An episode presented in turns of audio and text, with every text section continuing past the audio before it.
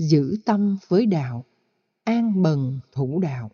Để giữ được đạo một cách trung thành, cả người xuất gia lẫn tài gia phải thấy rõ năm đặc tính của chánh pháp. Thứ nhất là thiết thực hiện tại, tức là thực tập buổi sáng có an vui buổi sáng, thực tập buổi chiều có an vui buổi chiều, chứ không chờ đến sau khi chết hoặc đến một kiếp sống nào đó. Thứ hai là siêu việt thời gian. Qua tác dụng thiết thực hiện tại mà việc trải nghiệm Pháp làm cho đương sự an vui, họ còn tiếp tục hưởng quả phước đó trong tương lai hoặc đời kiếp sau.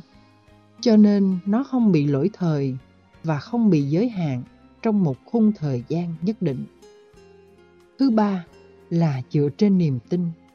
Niềm tin có nhận xét, có phán đoán, có lý trí và có trí tuệ, nên đến với đạo để thấy chứ không phải mời gọi đến để tin. Thứ tư là được người trí tán thán. Được người bình thường tán dương là chuyện dễ. Có câu, thầy Pháp nào âm binh đó. Người xấu thì sẽ có lực lượng xấu đi theo. Thậm chí tán dương cái xấu nhiều hơn cái tốt. Thầy Pháp ở đây được hiểu như đối tượng xấu.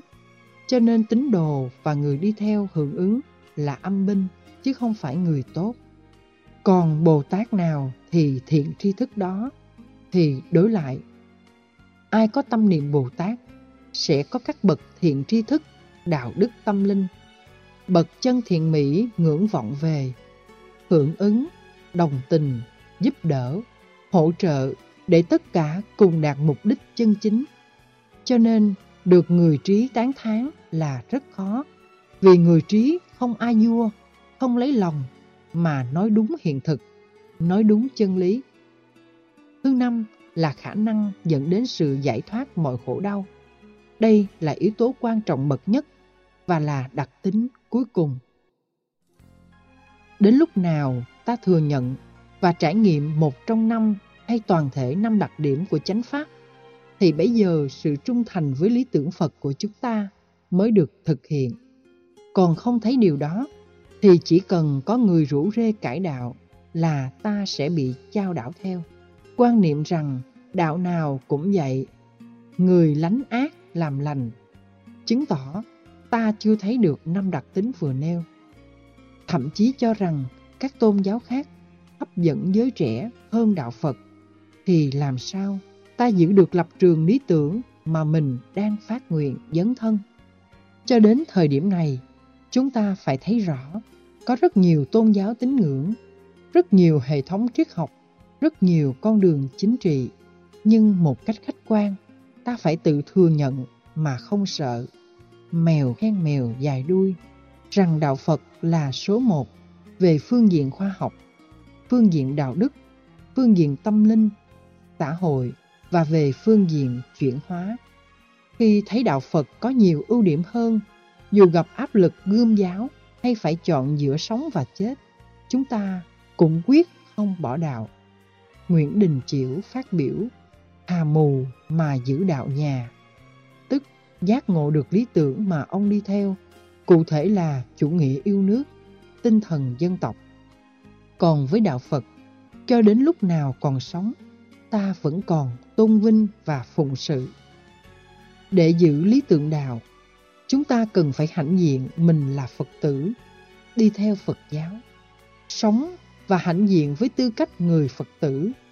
Nếu trong các cơ quan, việc kê khai mình theo đạo Phật trong sơ yếu lý lịch được xem như chướng ngại trên con đường thăng tiến, thì quý vị đừng lo sợ.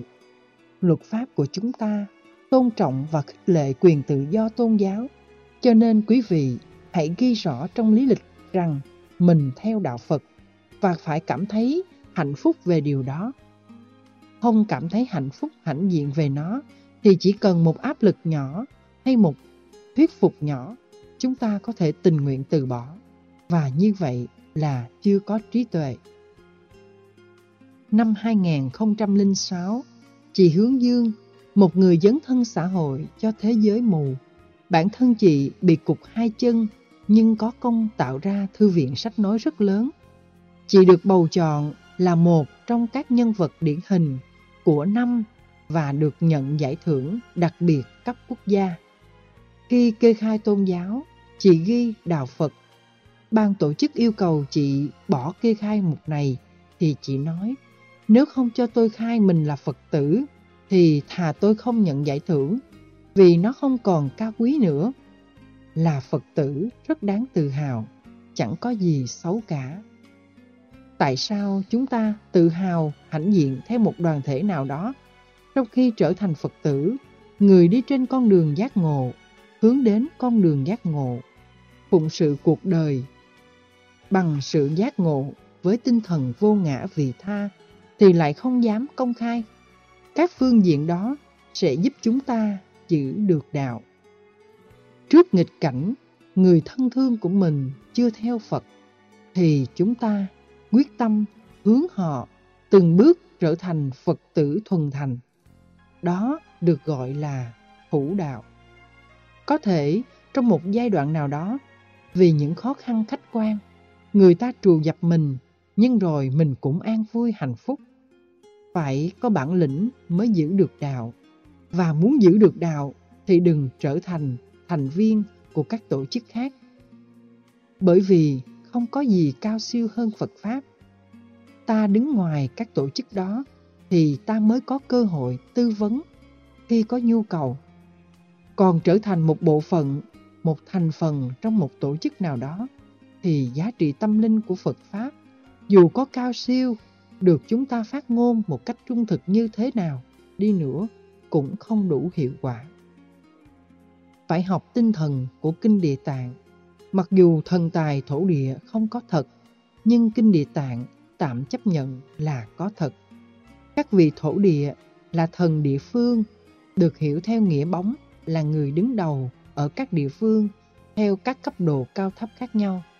Những vị này theo Kinh Địa Tạng đều là đệ tử của Bồ Tát Địa Tạng. Các ông thổ địa đó phát nguyện vì nghiệp của chúng con nên chúng con đi đâu cũng thấy người làm lành thì ít mà kẻ làm xấu thì nhiều. Chúng con nguyện sẽ không lui sụp đạo tâm, ngược lại hướng dẫn họ về Phật Pháp. Tinh thần trong dấn thân tạo ra hình ảnh của Bồ Tát Địa Tạng. Chỉ có Địa Tạng mới gõ đầu được các ông thần tài, thổ địa, vì thần tài ủng hộ thổ địa, kinh tế ủng hộ quan chức.